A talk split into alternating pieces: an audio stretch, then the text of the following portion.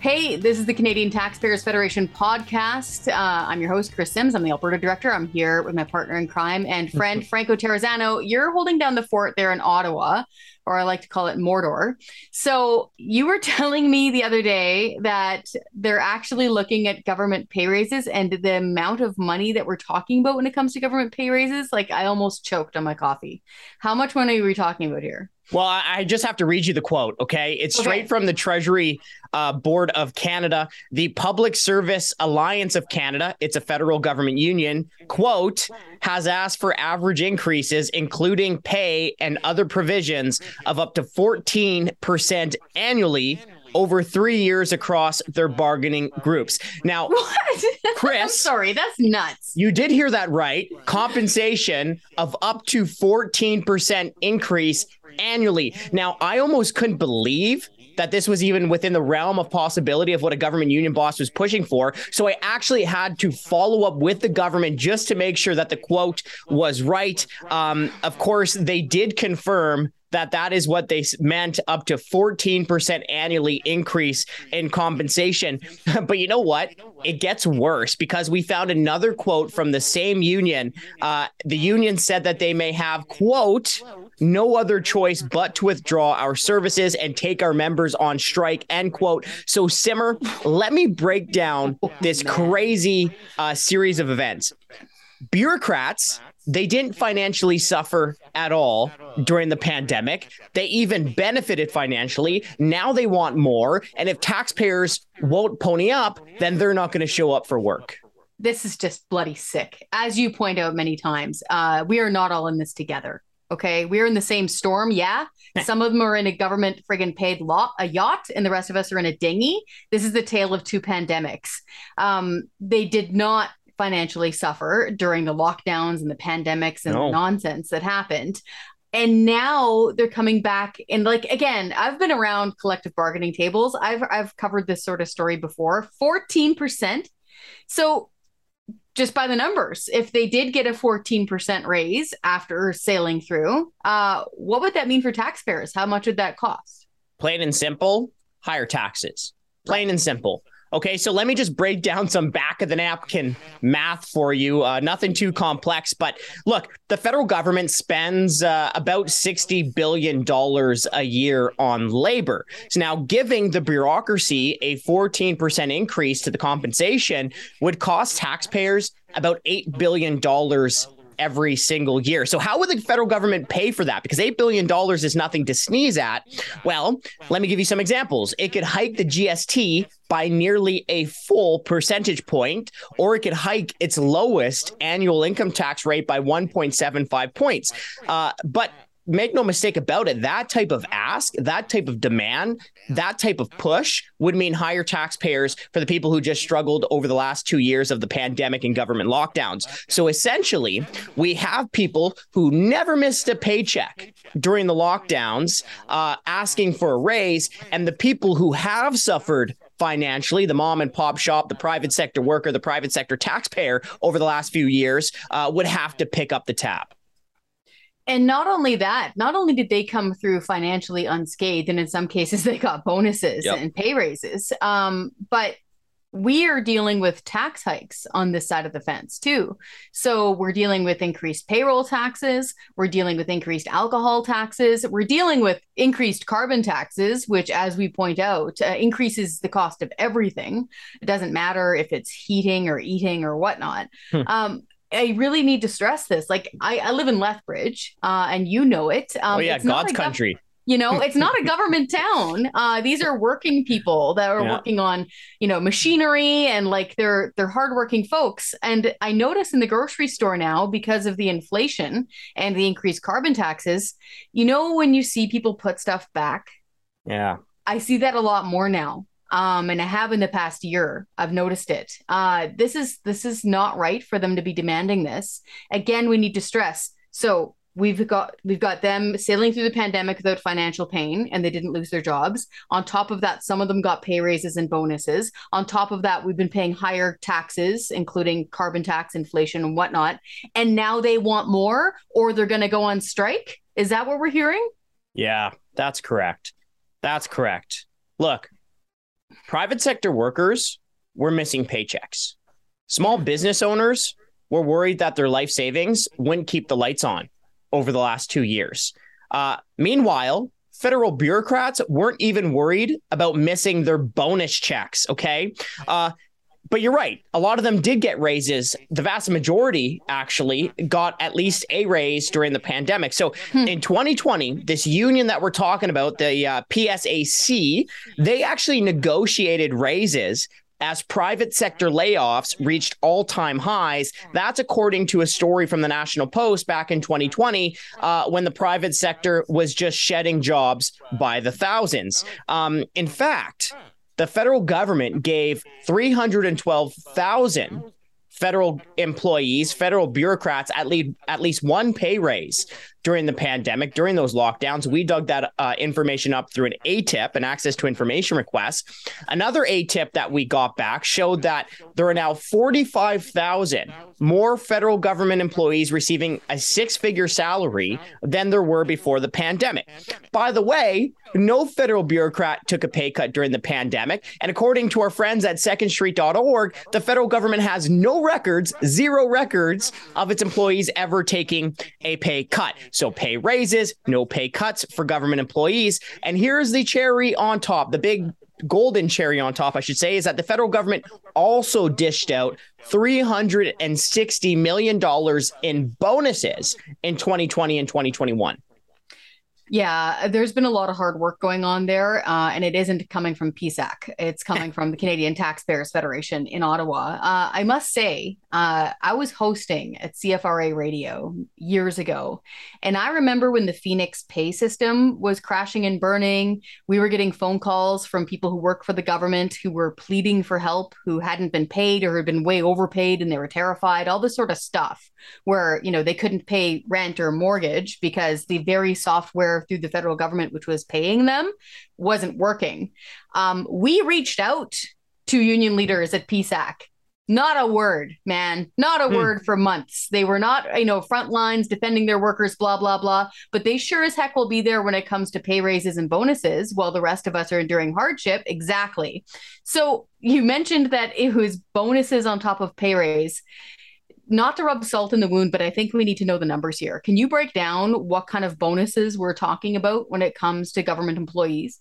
$171 million in bonuses in 2020, 190 million dollars in bonuses in 2021. Remember, these are federal government employees, federal government bureaucrats. This isn't like, uh, you know, the nurses who are staffing the front lines no. uh, in Alberta Health Services, just for example. No, these are federal bureaucrats when we're talking about these bonuses. Now, 90% of the federal government executives received a bonus last year even though federal departments failed to meet half of their own performance objectives. Simmer, look, Todd, our boss, if we don't meet 50% of our dashboard performance objectives, we don't get a bonus. We get shown no. the door. Okay. Yeah. Um, but that's just the tip of the iceberg, right? Because you have the federal government with its tentacles everywhere, like this big old octopus. You have federal crown corporations that have also been running around giving themselves bonuses. The Bank of Canada failed to do its only job, its one job to keep inflation low. What did it do? Handed out $45 million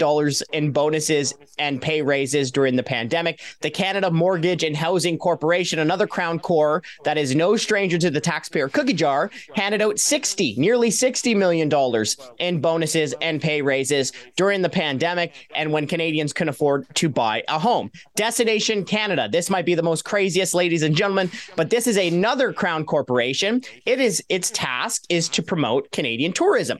Now, while its tourism industry was shut down when people were legally not allowed to come to Canada, uh, what did they do? Well, they also handed out pay raises and bonuses. The CBC, our favorite little state broadcaster, also handed out $51 million in bonuses and pay raises uh, in 2020 and 2021. CBC 51 million in bonuses and pay raises during the pandemic. Um, and also, let's look at this, the job situation here, right? You mentioned the tale of two pandemics. Well, I got some stats and figures for you. Last December, our finance minister, Chrystia Freeland, uh, she essentially claimed during the uh, the fall fiscal update that well, Canada recovered all of the lost jobs during the pandemic. Well, I looked at the numbers. While she was making that claim, there were 80,000 fewer jobs in the private sector. There were 312,000 more government jobs across Canada. Of those new government jobs, there were 114,000 more public administration bureaucrat jobs. So while the finance minister was claiming that we recovered all the lost, lost jobs last year, in fact, it was the private sector taking it on the chin while the golden gates of government got even more gold.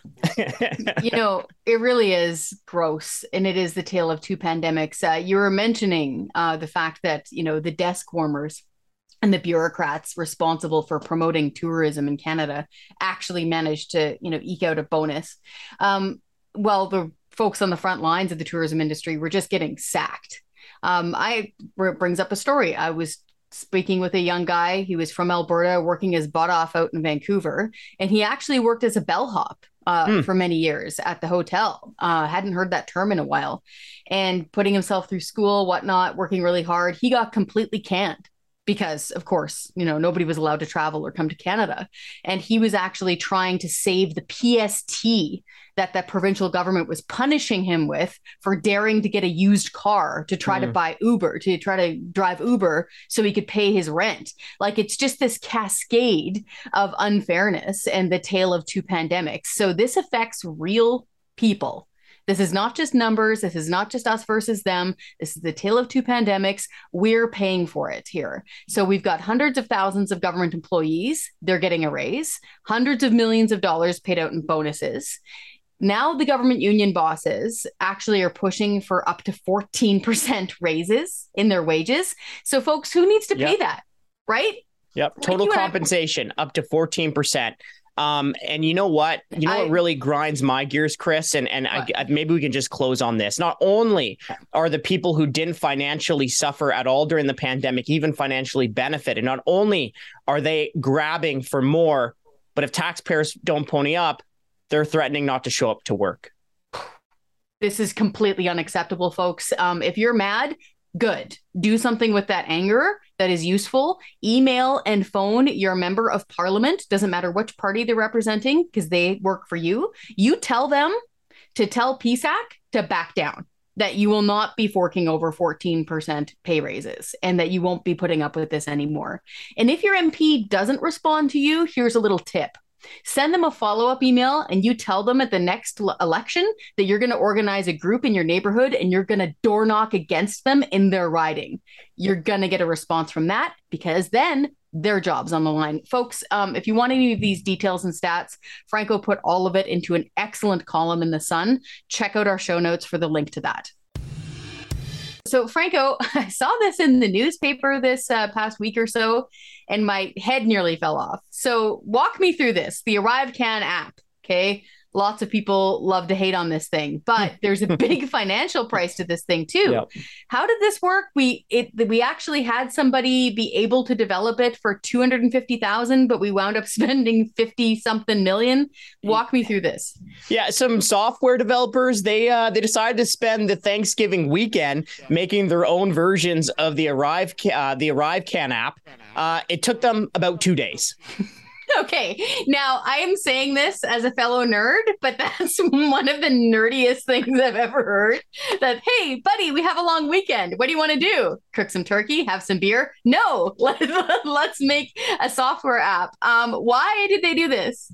Okay, so uh, there was these developers hold on backstory backstory backstory so the globe and mail the globe and mail uh, produces what is turning out to be a bombshell article that shows that the ArriveCan app cost uh, is costing us taxpayers 54 million dollars which is double the cost than what ottawa originally divulged to the public. So you have these like nerdy developers i guess who are sitting around. They they saw the globe and mail story. Uh, they thought the costs were absolutely ridiculous. So then they just tried to make the app again and see how much it would cost them. Um, and turns out they did uh, prove that these costs are quite ridiculous. I mean, look, over the Thanksgiving weekend, uh, a single techie, one single techie, managed to recreate the ArriveCan app in about two days. Meaning, if you start on Friday after work, he, uh, the individual was finished before Thanksgiving dinner on Sunday. Oh man, just to prove that it's a crazy waste of money. Be still my beating heart. Those are the types of folks who need doing this. So again, for folks who don't know what this thing is that we're talking about, this ArriveCan app, um, this was the COVID app that everyone was forced to fill out to get back into Canada. So if you dare to go to the United States of America for whatever reason mm-hmm. to get back into your country, okay, you couldn't just have your passport you had to fill out this arrive can app. I had to do it myself. It was a complete nightmare and it malfunctioned. It was awful. The feds removed that requirement uh, earlier this month. But again, just how much did this cost us? This this app that barely worked and everybody hated on. 54 million 54 million dollars and again that's uh that's twice than what the costs that were originally told to the public a little bit earlier on. Um, now, look, remember that's fifty-four million dollars is is what it's costing uh, taxpayers, and it took a techie about two days to make this app. And look, I'm sure that techie, I'm sure he's a smart guy. I'm sure he's a really smart guy. I probably cheated on him in math class back in the day. but look, look, it's not like this individual is a one of a kind super genius, right? We're not talking about uh, the reincarnation of Albert Einstein. Maybe we are, but here's why I say that. Um, because another Toronto tech company also saw the Globe and Mail news article, also thought it was so ridiculous. So simultaneously, without knowing the other developer, um, also asked its employees if they could recreate the Arrive Can app. Okay, so turns out this other Toronto tech company got its employees to also re- recreate the app in about two days. Okay, so you have this one like single developer who was able to recreate the app in two days, and then another Toronto tech company was also able to recreate uh, the tech app in a couple days. Um, now, I talked about the the bombshell Globe and Mail report, but there was yeah. also another article from the National Post, and I saw a quote from the National Post or, or a piece of writing in that story that just absolutely got my blood boiling, and I'm going to read it for you here. Okay, quote. Given that ArriveCan is a relatively simple text based screening app, its raw development costs could conceivably have been delivered for under $250,000, some say. Chris, some say the de- raw development costs were about 250000 yet it's costing taxpayers $54 million. What's that thing you always say? Just add? Just add government. Mm. Okay, so to recap, we had two separate teams of lovable nerds. Well, don't call them teams. Like there was literally just one guy in his basement, I guess. Like I don't know, maybe mom's basement. Who knows? No judgment. Okay, okay, none here either. Okay, so two lovable nerds took it upon themselves over the long weekend, Thanksgiving long weekend, unbeknownst to each other. So they didn't know each other were doing this. They were each able to reproduce this app right? Which is like a text based app of, you know, are you smuggling COVID into the country? No, like you have to click a couple of buttons. Um, so not only that, but now we're hearing that they actually could have done it for around $250,000.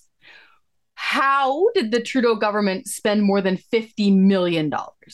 That's the $54 million question, isn't it, Simmer? Um, so, look, I mean, look, the raw development cost $250,000. Now, I have been seeing some people on social media saying, well, you know, it's easier to uh, recreate an app than it is to actually create the app from the get go before anyone else does it. Look, I'm not a techie, honestly, I don't know. But um, when it's when some people say the raw development costs are 250,000 and then I see the final government price tag of 54 million. Look, man, I'm not the smartest person in the world, but you know, that has me scratching my head. Um, but here's where it gets even more bizarre. Um, in the last federal budget, the Trudeau government earmarked, I believe it was $25 million for maintaining the Arrive Can app. But of course, the Globe story shows that the true cost is closer to 54 million. So the costs are more than double what the government originally told taxpayers. You know what, Chris? One day, just one day, I'd like to wake up in my beautiful studio apartment downtown, get out of bed, walk two feet to the fridge, have have some breakfast, and see a news story just one day that says, "Hey, look, government program actually comes in under budget, efficiencies found. Just one day, I'd like to see that. Well, my friend, that would likely be April Fool's Day. it would, because you're not going to read that. I'm sorry to say. So, but again, we need to stress this.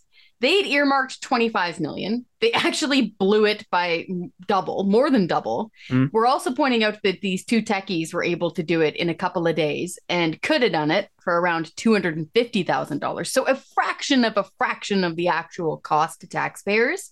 Where did this money go? Well, yeah, that's that's the question, right? Um, but you know, it's it's hard to answer it because of the lack of transparency, mm. really the secrecy that that is involved here. Now, the company that received the most federal funding in the development of this app has around five employees, has around a handful of employees, very few employees, and they rely very heavily on subcontractors. Mm. Look, I, I, don't know what the best way is to develop an app. I don't know what the most efficient way is to develop an app. But here's the problem the government won't reveal the identity of those subcontractors. Okay. So taxpayers are paying the bills. We deserve to know who got those secondary contracts so to speak, right? And even yeah. more troubling when you really consider what ArriveCAN really is all about is that there's a lack of transparency, not just in corporate contracts, but there's a lack of transparency involving people's private healthcare information. I mean, many people rightfully want to ensure uh, protection of their own uh, private information like this, but there's a few other issues, okay? So in one of the Globe stories, uh, they were able to identify another problem, and it's that the value of some of these IT contracts increased dramatically uh, through amendments after they were awarded, right? So they apparently awarded contracts to certain companies, and then for whatever reason, uh, the cost of the contract increased afterwards. Now, another problem, this time uh, quoting again the National Post, um, the federal government managed to outsource the app's development to no less than 23 companies, eight of which raked in a commission um, of of at least one million dollars. 23 companies? Yep, yep, yep, yep. Why? Like, okay. We need answers to this. Um, to play devil's advocate a little bit though uh it was covid. It's the fog of covid. Mm-hmm, mm-hmm. bad stuff is happening. Um did we need this app? Is 54 million dollars what we had to spend in order to create this app to let canadians back into their own country Okay, first of all, so two things there. First of all, I, I, get this all the time, and I was on radio talking about this uh, this issue, and and and the host asked me a similar question. Said, "Well, hey, fog, you know, fog of mm-hmm. COVID 19 they're just trying to pump money out the door." Um, okay, that would be an okay argument in March or April of 2020. Yeah. As a recording, it's October 13th, 2022.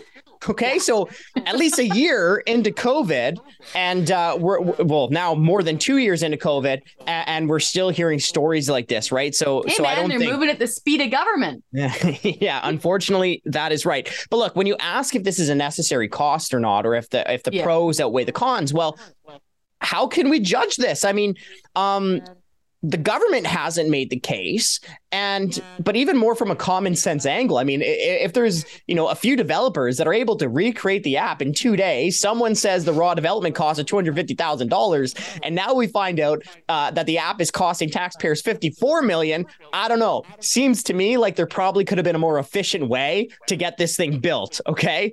Um, but also it's not like ArriveCAN didn't have its flaws. It's not like there weren't hiccups. It's not like this was the most perfect app $54 million later. I remember hearing it. yeah, yeah, no doubt. No doubt. I mean, look, I remember hearing a story this summer uh, that there was like a technical error with the app, and the app ordered what was it, 10,000 plus travelers into mandatory quarantine, despite the fact that they had filled their vaccine information um, correctly. Um, right. But but look, I mean, right now, we're still waiting on the government to provide answers. What were the tangible benefits? Why did the cost balloon $54 million? And why is it why are taxpayers on this much of a hook for an app when you have apparently two different techies who are able to develop this thing within a few days? Yeah, uh, you raise great questions. Uh, this is a real thing. I heard from tons of people about this. And even when I was crossing the border back in from Washington State to BC, had everything filled out fine, much to my chagrin. Yeah. Um, but they still had it still malfunctioned. They still had to pull me into the office for questioning. They had mm. to phone up Health Canada, like on some bat phone back to Ottawa. And my daughter, who was riding with me, who again had all of her papers and documentation, was still ordered incorrectly by this app to quarantine for two days. And I had to fill in the thing every single day to say, you know, where are you? What are you doing? It was bizarre, even though the human being border guard was like, yeah, none of this makes sense. You're free to go, but this thing is going to ding on you every day and you're going to have to fill it out. There's thousands of people who had that. So, you know, if this hadn't cost us so much money and anguish, um, this would be a joke. So, who's going to be held accountable? This sounds like a boondoggle. How do we hold these folks accountable? Well, almost as we're recording, uh, the news just broke that opposition MPs uh, are, are are pushing into uh, a committee investigation into this. Uh, the Conservatives, the Liberals, and the NDP. So even if the Liberals are not in favor of a committee investigation into this, there's still enough votes to actually afford it. And that's a very good thing. We actually need to have the investigation because taxpayers have some answers that we deserve, right? I mean, number one, if it took a developer two days to make an app and raw development costs are 250K, uh, how, how in the world would the government manage to spend $54 million on the app? Um, the another question that we need is, is the company that received the uh, most amount of money, they're called GC Strategies. Well, how much money did they actually receive um, for the creation and their mm. role in developing the app. There's some questions around the actual total amount that we need to know. Um, also, who do they subcontract the work out to? And um, there's some there's some story suggesting that the company also received a sole sourced contract. So why were there any sole source contracts to begin with? So those are just some of the questions. Again, there's been a lack of transparency in this whole process. So taxpayers deserve answers to these fairly basic questions. And that's why it's a good idea that we're seeing opposition MPs push for this committee investigation. It is very good. Again, the idea of social contract that should be like not expensing booze on taxpayers' dime. This should be a no-brainer. We should not have to keep on explaining this to adults who work as members of parliament and who work in cabinet. So the good news out of this, folks, is that it sounds like it's going to go to committee. And as we are seeing, uh, our committees actually have a lot of power. They can subpoena witnesses. Everything is on the record. It's translated. It's recorded. All the parties are at the table. Uh, so that's the good news out of this, folks. If you're annoyed uh, that we spent around fifty-four million dollars on something that apparently could have been done for a quarter million bucks by a couple of people over the long weekend, pick up the phone, email your member of parliament, tell them you want answers to this now. Thanks, Franco. I'm here with my friend Gage Haubrich. He is in charge of what's basically the Canadian Taxpayers Federation youth version. It's actually called Generation Screwed. And one of the reasons for that is that, yeah, unfortunately, it's young people. They're going to be inheriting that massive debt. Uh, Gage, can you just describe for us, for those of us who haven't been part of a campus club before or in the university movement, what is Generation Screwed? How does it fit into the ecosystem at university? No, for sure. Thanks, Chris. So, Generation Screwed, kind of as you said, is uh, the campus club wing of the Canadian Tax Federation. And since the government is going to be saddling all these young people with debt, we think it's kind of our mission to go to these college campuses, make sure that students who are at these campuses know the problem and how they can help us fight back to stop it. So basically, how a campus club works is I uh, go to different campuses and I try and find some young, motivated student who hates taxes, hate debt, and wants to help me fight back. And then he goes, he goes to his uh, student union government and he says, "Hey, I want to start a club because clubs are a big part of kind of the student experience because that's how you do extracurriculars, kind of outside of your classrooms, learn career skills, even just interest stuff. And what we try and do is advocate for our message through that. So they go and they get a student union government and they get their nice campus club set up. And they start advertising to students. We set up our tables and we say, hey guys, do you know how much per capita debt you owe in whatever province you're in? And it kind of really surprises the students when they come by. And we think that's probably one of the most uh, fun parts. And then from that, they kind of just set up, they hold events and try and spread the message as best they can. Now, I, have I've wandered through a campus before when they had campus club tables set up, and is it safe to say there's a pretty wide variety of campus clubs? I think I remember everything from pro Palestine clubs to like J.R.R. Tolkien fan clubs. Like they were all set up with their tables, and Generation Screwed is one of those, right? No, exactly. We'll be right in the smack dab middle whenever the university has a club day. It works really well for us too because it'll be like, oh, J.R.R. Tolkien fan club. Sure, I like Lord of the Ring. But someone will walk by our banner and they'll see Generation Screwed, and they'll walk up and be like, "Why am I screwed?" It's like, well, let me talk to you about the government debt. It's a big, good way to bring people in that way. I kind of love it. It's like preaching, teaching, and nagging in order to get smaller government. Uh, now, can can you describe for us the sort of actions that you guys take? What sort of events are you involved in? Um, what I actually went to one of your events in uh, Calgary, and I was surprised and super impressed by how many people were there. Young people. Uh, a lot of them were in econ. Some of them were in law, poli sci, and even some outside of that. What I would consider the traditional wing of people who care about things like government debt. Can you describe what some of those gatherings are like? Right. Yeah. So the first step, kind of as I alluded to, is you get that sticker there is always yeah. just the the tabling. So we set up our table and we try and get as many students as we can to kind of sign up to our list. I think we have such a broad appeal to almost all students because even if you just care about politics, you want to join, but everyone should care about the debt because that's going to be your tax burden in the future. So I think everyone can really can really get on board in the end. An example, like one of the best events we've had so far this year was the event uh, with you we talked about the consequences of PST in Alberta. I think that's something that a lot of those students might not learn in their classroom. So it's always good when we can bring someone uh, as talented as yourself to kind of give the students a better perspective um, on that issue. Uh, we had uh, a couple other events across the country that are of a similar mindset. We had a speaker come in and talk about stuff. Uh, at the latest uh, U of T pub night, they talked about and compared prices of stuff on the campus bar menu to what uh, the governor general is having in her in-flight catering bill, and I think oh, they hit a lot good. of home to students because uh, you know they're not affording beef carpaccio anytime soon. I don't think.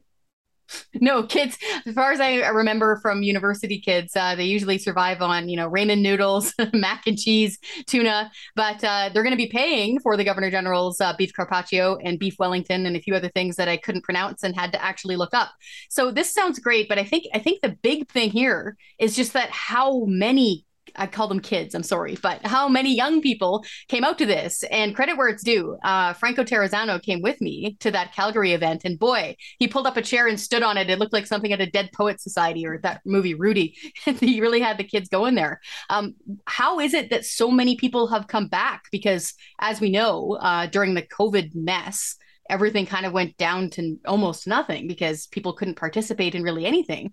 How has it suddenly resurged and built back up? Well, it was a rough going at first, like as you're mentioning. Obviously, the COVID pandemic, you can't really recruit um, people to come out to your event in a Zoom classroom. No one wants to leave their house anyways. Everybody's stuck inside. Depressed um, but I think, and don't want to talk yeah, about anything. Yeah. No, exactly. Just doing their math and then going to sleep. But now that everything's back in person, they're, they're trying to ramp up the campus clubs again and trying to make everybody kind of involved in the on-campus community. So that's a good thing first. But the second thing, that's a good thing from recruitment, but not necessarily a good thing overall, is there's so much more debt now than there was before. So we have a bunch of students who are very concerned about the growth of it. They're looking to get involved and find somebody uh, find a way to fight back. Because before this, they were stuck downstairs, we were kind of saying in their in their mom's basement doing classes. They didn't know to talk about this stuff, no way to spread the message. But now they're all ready, raring to go, and actually trying to help us uh, explain to this generation why they might be screwed if they don't uh, help advocate for less waste and lower debts. Exactly, and more accountable government. Uh, Gage, great work, uh, folks. Uh, if you if you can't yet quite see how important this is, uh, just imagine that you're a, an employer, right? Or you're a newsroom on Parliament Hill, or you're one of the older MPs, right? Or you're in charge of staffing. Where do you get your next generation and young people from that care about smaller government, more accountable government, lower taxes, and less waste. We have to reach university students where they are. And if they've got stuff like this on their laptop and they're ready to pick very interesting arguments, perhaps with some of their professors in their universities, that means our message is getting through. So, really essential work there. Uh, how can people get involved? If they want to sign up, if they want to get their, their young people involved who are already at university, how do they do that? Well, if anybody knows a young person or wants to get involved, just head on over to generationscrewed.ca and either send us an email on that or sign up to the contact form. And we'll get in touch and we'll uh, try and set up a campus club at the place nearest to you or direct you to our nearest campus club so you can start getting involved. Gage, thanks so much for this. Thanks, Chris.